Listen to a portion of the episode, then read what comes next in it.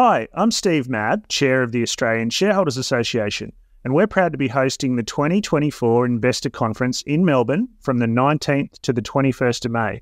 And we're stoked that Phil, the host of this podcast, is going to be our special guest MC. If you haven't heard much about the ASA conference, it's a flagship event that attracts around 300 investors and industry professionals, including the chair of National Australia Bank this year, the chair of AGL. We have Dr. Sam Hupert, the founder and CEO of Pro Medicus, and we've also got Richard White, the founder and CEO of WiseTech, coming along, along with many others. For a limited time, new members can enjoy special pricing on registration for the upcoming conference, along with a complimentary 12 month digital membership with the ASA. That's two day conference registration plus one year ASA membership for $499, a saving of 150 bucks. Simply search for Australian Shareholders Conference Register, click on two day conference non member, enter the discount code MEM as in member 499, the numbers 499, so that's MEM 499 to claim your special offer. Come along and meet me and Phil at the conference. We look forward to seeing you there. And I hope you enjoyed this episode of Shares for Beginners.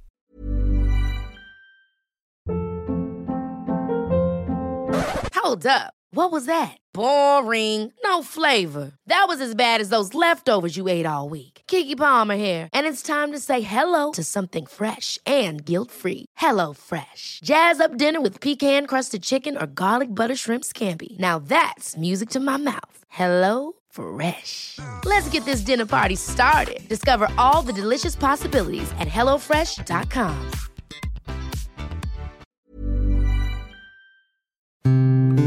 Shares for Beginners. Weekend Watch List. G'day and welcome back to Shares for Beginners Weekend Watch List, where we'll be taking a close look at an individual company, sector, or ETF that you may wish to consider for your watch list.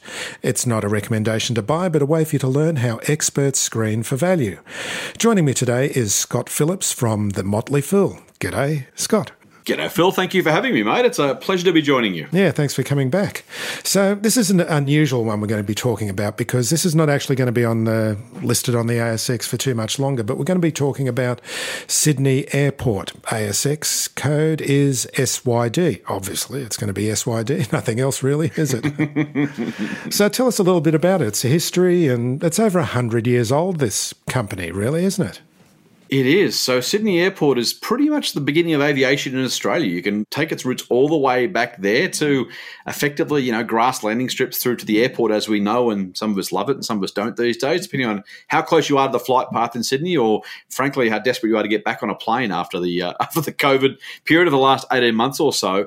It has been an extraordinary story. Obviously, airports at their beginning were government entities, and Governments then decided, eventually, belatedly perhaps, that they could make some money by flogging off some valuable infrastructure assets, and Sydney Airport's one of those, to the private sector who would pay a pretty penny for doing that. In fact, in 2002, Macquarie Bank, back as it was then, Macquarie Group now, bought a 99 year lease for Sydney Airport for 5.6 billion dollars. That was the Macquarie story. And it was considered a mozza at the time. It was a fortune at the time. People thought that they were a bit crazy for doing that. Exactly, exactly. So that was the that was the beginning. Then Macquarie kind of spun that off and I won't get too technical, but effectively made it its own company. It was originally called Macquarie Airports and there was more than one. Macquarie Airports then sold off the other airport asset it owns, and became Sydney Airport, the listed company that, as you say, Phil, trades under the code SYD for just a little bit longer now. It was considered, and we'll, maybe we'll get into uh, why that consideration might have been a little overdone. It was considered just about the very best infrastructure asset in the country possibly the world. That might be taking a little bit of a long bow, but certainly the best in the country, given the business that it was. It was effectively a monopoly asset. You couldn't take off or land a commercial jet within a thousand kilometres of Sydney other than using Sydney Airport. Charged a pretty penny for rent, including car parking. We can get to that as well. But it was considered one of the very, very best assets in the country and probably the world. And as it became Sydney Airport and continued to go from strength to strength, at least pre COVID, was a very much a trophy asset that many people had in their portfolios. So it's got a lease. That 99 year lease has what got uh, 76 years left to run on it. So it's still going to be generating cash, well, quite significant amounts of cash for a long time coming. It really, really will. I mean, if you think about the number of flights that are likely to land in Sydney, the amount of money they can charge for those flights to land in Sydney, you've flown over the Harbour Bridge or over the south coast or in from the west. It is prime real estate, literally in terms of real estate, but in terms of landing a plane and going to somewhere, likely the city. One of the closest airports to the city, by the way, in the world. Most, if you've been to Heathrow or to Paris or Melbourne, even, you know, it's a long, long way from the city. One of the best located assets. Now, there is going to be a second airport, the Western Sydney Airport, which is going to be opened, and that might take some flights away, a little bit like Avalon has in Melbourne, for example, if you're familiar with that, or the multiple airports in London. So it is not necessarily a monopoly asset forever, but as you rightly point out, it is most likely to remain the premier airline asset or airport asset. Even when the Western Sydney Airport opens, I imagine the slots will fill both of those airports pretty quickly. But it is that monopoly nature. It is the fact you either can't go anywhere else or nowhere else close that allows the airport to charge very, very high prices. And that makes it a wonderful cash generating machine, as you say, Phil. If you think 20, 30, 40, 50 years out, I don't imagine there'll be too many less planes landing in Sydney. Again, the price you can charge is pretty high. So it's a pretty dependable asset. Again, although the last 18 months has shown us that not, not exactly bulletproof. There are some things that can happen to maybe change the story a little bit for the owners of Sydney Airport. So tell us about the deal that's coming into place at the moment. It's basically being taken private. It's not going to be on the ASX anymore. It's a consortium. Tell us about the consortium and, and how they're going about this deal. Right. So this is kind of a, a, reasonably common thing and becoming more common now.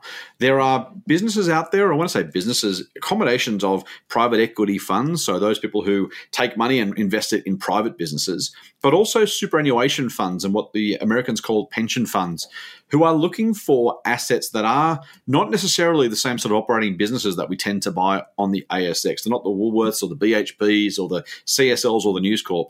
Sydney Airport is a business, sure, but it's largely an operating asset. I mean, the asset itself is what the business is in a way that Woolworths or BHP or CSL really aren't. They produce things, they make things, they add value to things. Some of them are location specific. Of course, you have to mine where the minerals are.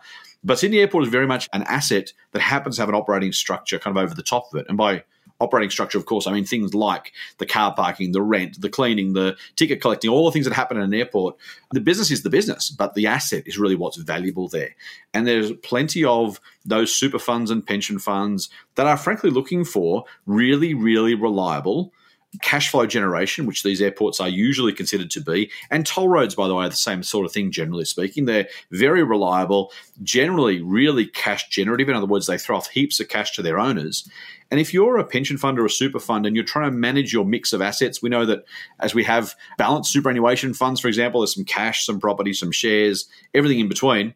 These assets are becoming an increasingly popular way for these pension funds and super funds to have part of their portfolios in these reliable assets that in theory are less volatile than shares, potentially give you more money than cash in the bank though.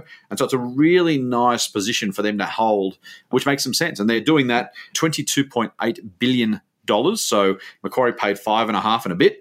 22.8 these days, um, 19 years later, it is going to be an all time high price for the Sydney Airport shares if, if it does go ahead. So it is a heck of a thing but again, as I said, it's, it's, an important business for the buyers. We are seeing many, many more of these. So many assets being taken private now because they make sense to be held in those funds, in those hands, potentially at least more valuable in those hands than it is on the share market.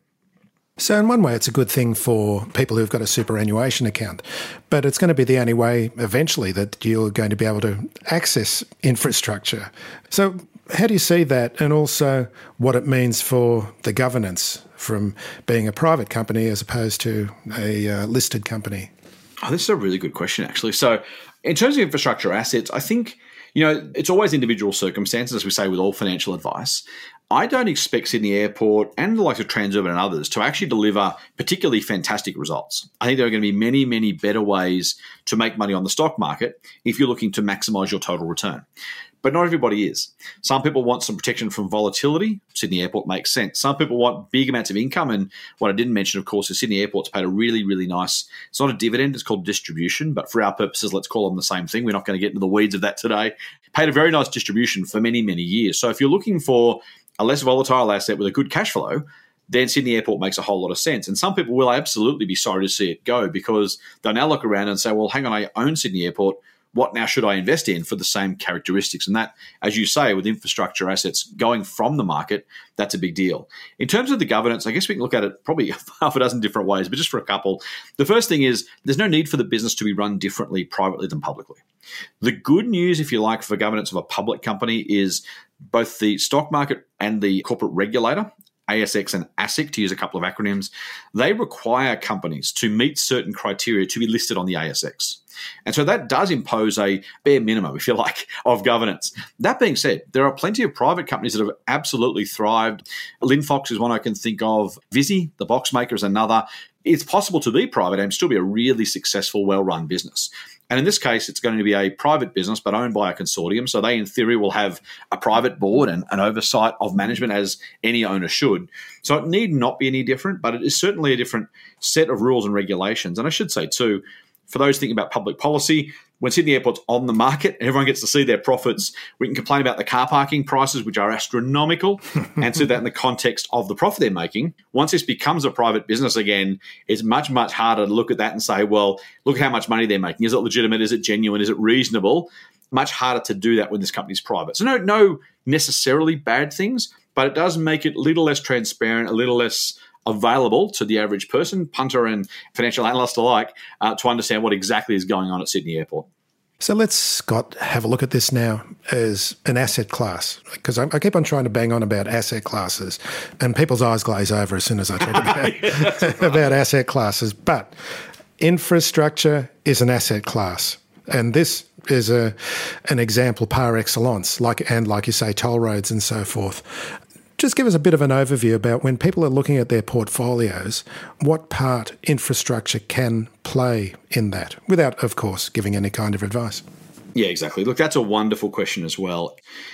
So, when you think about building a portfolio, you've got to think about, and we won't do advice, but you should think for yourself or ask your financial advisor to think about things like your needs and objectives, but importantly, your risk tolerance and your comfort with variability in terms of total returns. Now, some people will say, I don't care how volatile my portfolio is. I just want the maximum possible return over 20 years. And if that was the case, you'd invest in the highest growth businesses you could find and do that. Other people say, you know what?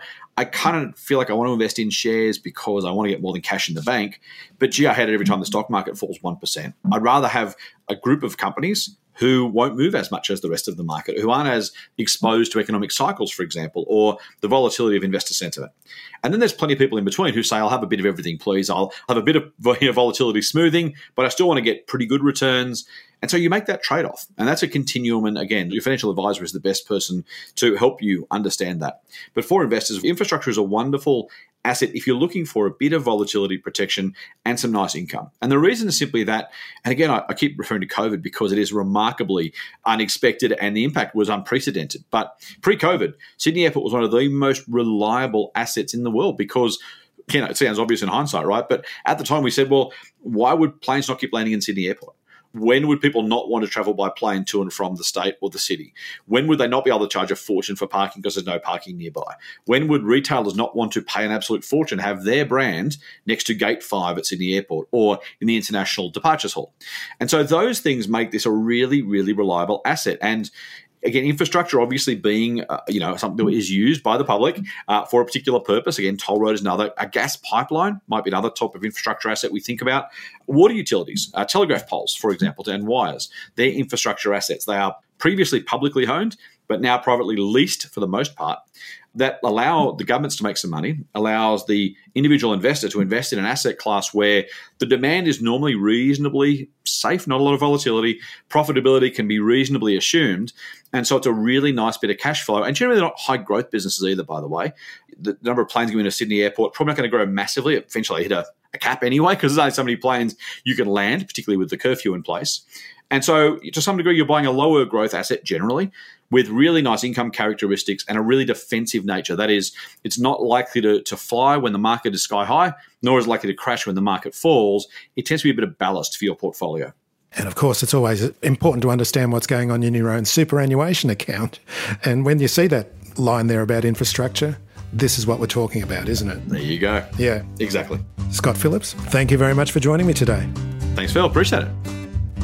If you found this podcast helpful, please tell a friend, especially if it's someone who needs to start thinking about investing for their future. You'll be helping them and helping me to keep this show on the road. Shares for Beginners is for information and educational purposes only. It isn't financial advice, and you shouldn't buy or sell any investments based on what you've heard here. Any opinion or commentary is the view of the speaker only, not shares for beginners. This podcast doesn't replace professional advice regarding your personal financial needs, circumstances, or current situation. And thank you for listening to my podcast.